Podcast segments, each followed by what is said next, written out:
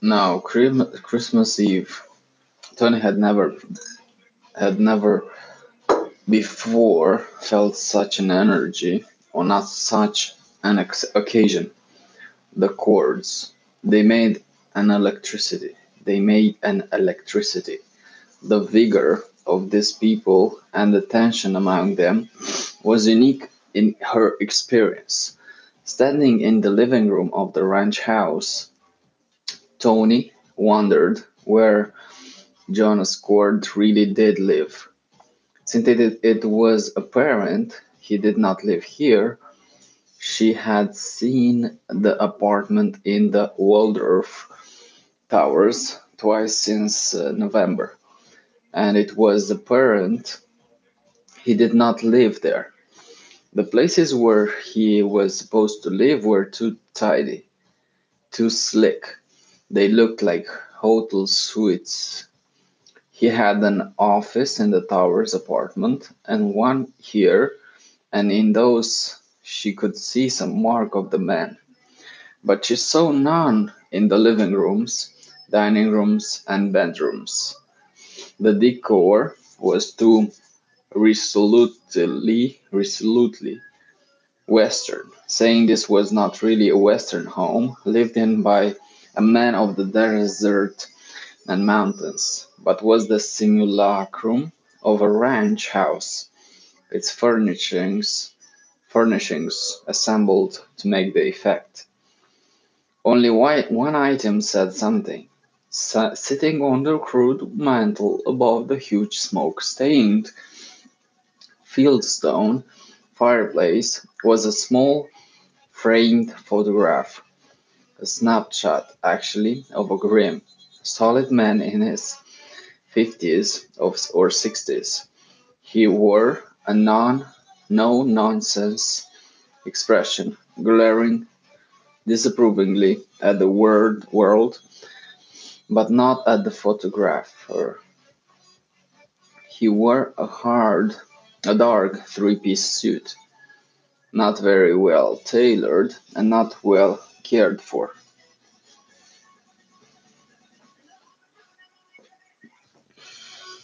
Now,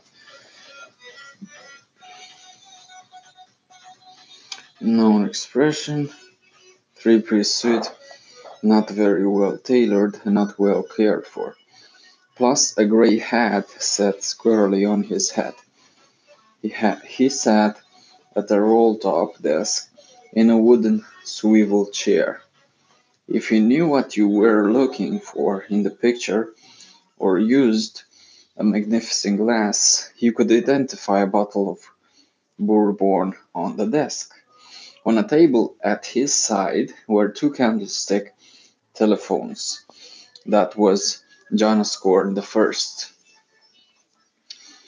She sipped scotch and spoke to Beth and his half sister, Joanne. Your father is not what I imagined he would be. She had seen pictures of Jonas Cord so his appearance was no surprise. What she had not seen in his newspaper and magazine pictures was that uh, he swaggered, yet he carried it off well, and it was not offensive. A man who had achieved what he had achieved had to be engaging and ugly. Aggressive men could not have won the kind of success he had won could not have enticed all the women he was said to have seduced.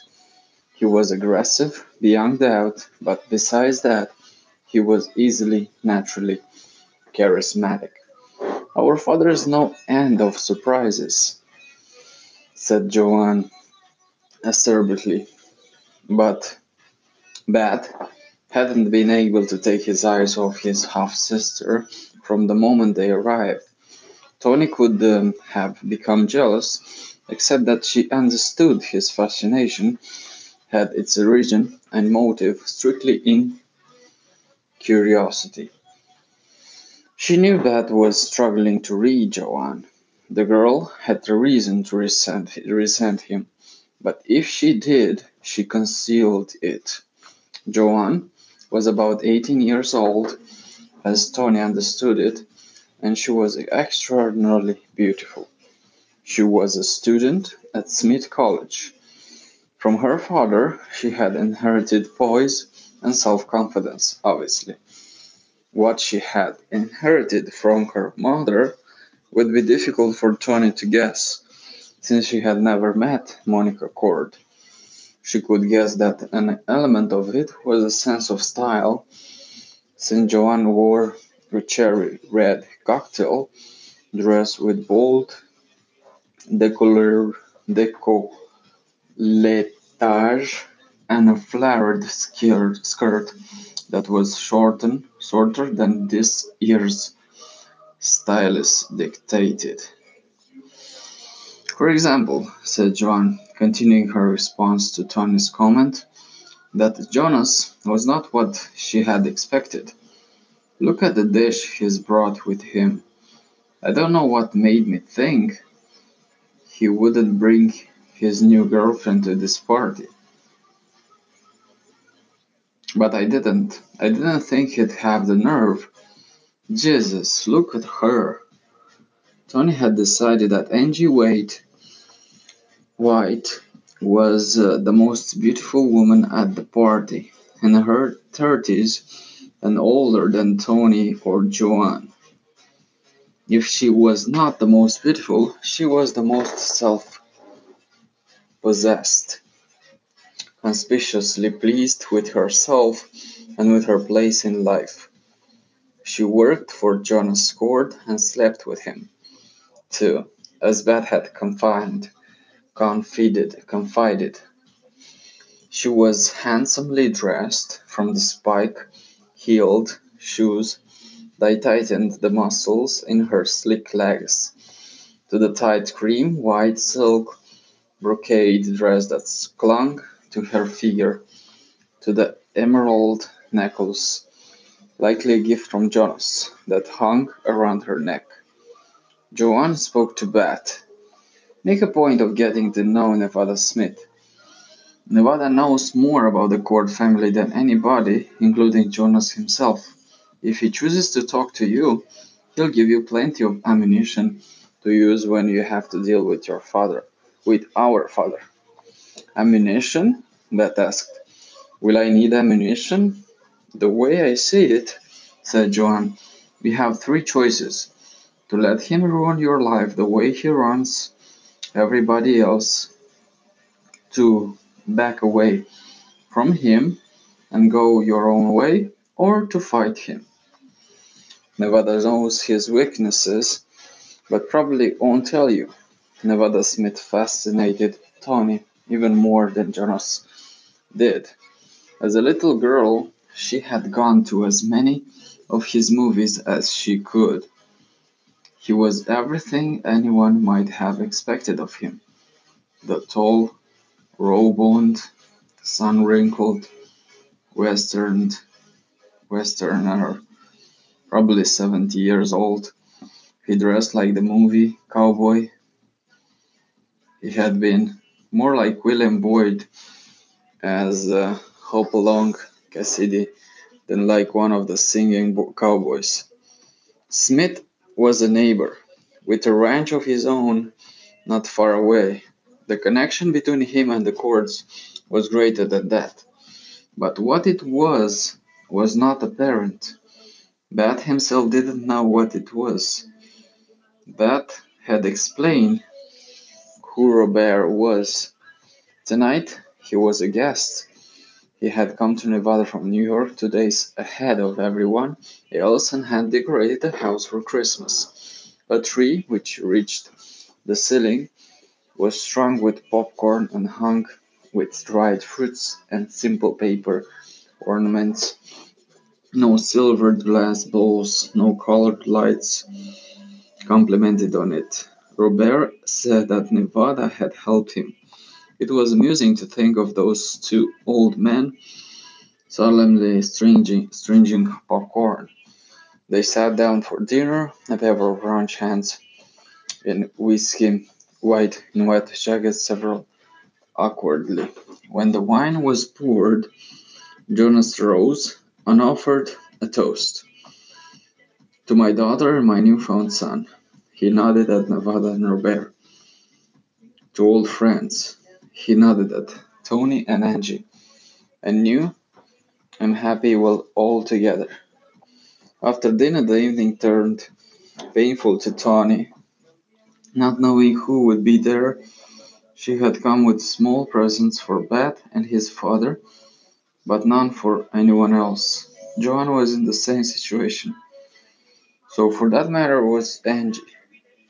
Though she seemed comfortable with it, it was embarrassing to receive gifts from the hands of people you had just met, particularly such gifts as they were. Nevada Smith gave her a 30 .30 30 Winchester lever action car- carbine, telling her he would take her out and teach her to shoot before she left Nevada. The old man's innocence in giving such a gift was endearing and at the same time ominous, ominous, in that it meant he expected she would be spending a lot of time in Nevada. Robert gave her a pair of tight, tapered blue jeans, a blue and white checked wool shirt, and a Stetson hat, riding clothes. This, too, assumed she was not just a one time guest. Jonas Cord gave her a pair of hands, handmade snakeskin western boots and a bracelet set with rubies and diamonds. For a moment she was tempted to say no, she couldn't accept it. Beth gave her a silver and turquoise squash blossom necklace. Her father and stepmother, apart from disliking her being in Nevada and not in Florida for Christmas, had warned her that going out there implied a commitment. Apparently the Cords thought so too. She was being treated like a court. Jonas gave Beth a Porsche automobile, saying he ought to have one in the States.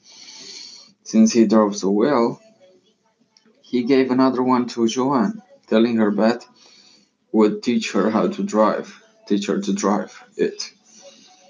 He gave a third one to Angie. They were identical and they carried Nevada license plates. Cord 1, Cord 2, Cord 3. Tony had brought the basic little black dress, this one of silk satin, satin supported by spaghetti straps, with a skirt ending exactly at her knees. The heavy silver squash blossom necklace would be incongruous with the dress, but Beth wanted her to put it on. His father wanted her to wear his gift too, the jeweled bracelet bracelet. She went to their room, and it was their room, not hers alone. Another manifestation of the assumption behind her invitation to leave the little string of cultivated pearls and don her extravagant new jewelry. Beth followed her to the room. Beth, you and your father are more li- alike than I could have dreamed. What do you mean? You arrange things so that people can hardly back away from them. He is mani- manipulative, and so are you. We can talk later, he said. And this is the final from the 13 part 4 The Raiders by Harold Robb.